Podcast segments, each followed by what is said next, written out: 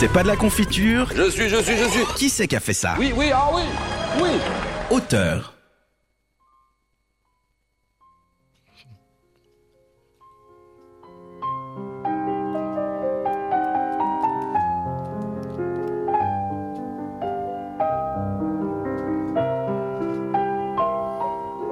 Je vous parle d'un temps que les moins de 20 ans ne peuvent pas connaître. J'ai toujours rêvé de commencer une chronique avec ça. Ah ouais, la je chiale, putain. en parlant de quelque chose qui finalement euh, euh, certains ne peuvent pas connaître effectivement, ou en tout cas euh, n'ont pas connu ça dans ses débuts.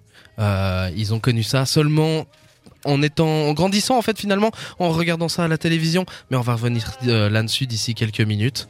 En attendant, euh, eh ben oui, Friends.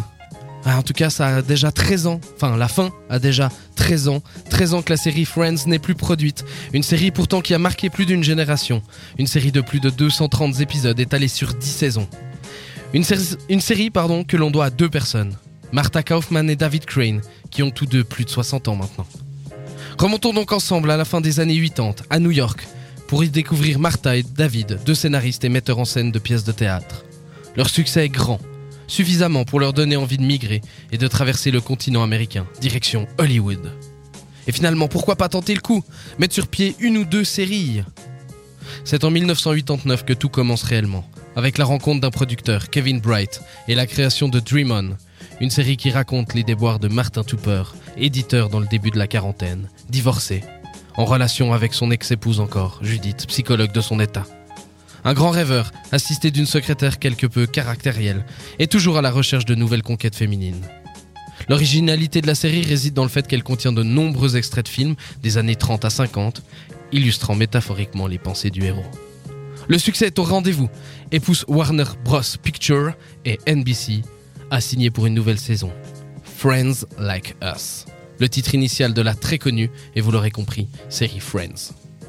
La première diffusion a lieu en 1994, et encore une fois, c'est un franc succès. Le public est conquis, et la première saison obtient 12 nominations aux Emmy Awards. Et ce n'est que le début d'une réussite historique, d'un point de vue financier notamment, car dix ans plus tard, la série est considérée comme le plus grand succès de l'histoire de la télévision. Au cours des deux dernières saisons, chacun des six acteurs principaux recevait un cachet de 1 200 000 dollars par épisode. Friends est donc une série qui, en termes d'audience, a toujours bien fonctionné pour la chaîne NBC. Ce qui en est une des causes de sa longévité sur les ondes d'ailleurs. En moyenne, la série rassemblait pardon, environ 26 millions de téléspectateurs chaque semaine. Ah, C'est juste énorme. L'épisode qui eut le plus de succès est sorti le 28 janvier 1996. Et c'est le 12e de la saison 2, qui s'appelle The One After the Super Bowl, diffusé comme son nom l'indique, juste après le Super Bowl. Il toucha 46% des parts du marché, ce qui signifie que près de 53 millions de spectateurs le regardèrent ce soir-là. Et le succès ne s'arrêta pas aux frontières américaines, non, il fut mondial, avec des diffusions partout, en Chine, en Norvège, en Allemagne, au Brésil, en Croatie, en Roumanie, en Turquie, en Russie. Ah bah, je ne cite que quelques exemples, tellement la liste est longue. Plus de 50 pays ont acheté les droits pour la retransmettre. Et comme vous le savez sans doute, elle a été divisée aussi sur les chaînes françaises. En tout, plus d'une quinzaine de chaînes différentes l'ont diffusée en France. Mais d'où vient ce succès? On essayera d'y répondre tout à l'heure, mais voici déjà une bribe de réponse. Le succès de cette série repose notamment sur des personnages que le public n'a pas tardé à, trouver attachants. Ross, l'intellectuel timide et malheureux en amour. Joey, le séducteur qui compte plus sur son physique que sur son intelligence pour plaire. Chandler, le blagueur aux réparties diverses accueillis. Phoebe, pardon, Phoebe, la farfelue. Monica, la maniaque. Rachel, la paresseuse désordonnée. Les six amis se voient très souvent, notamment au Central Park.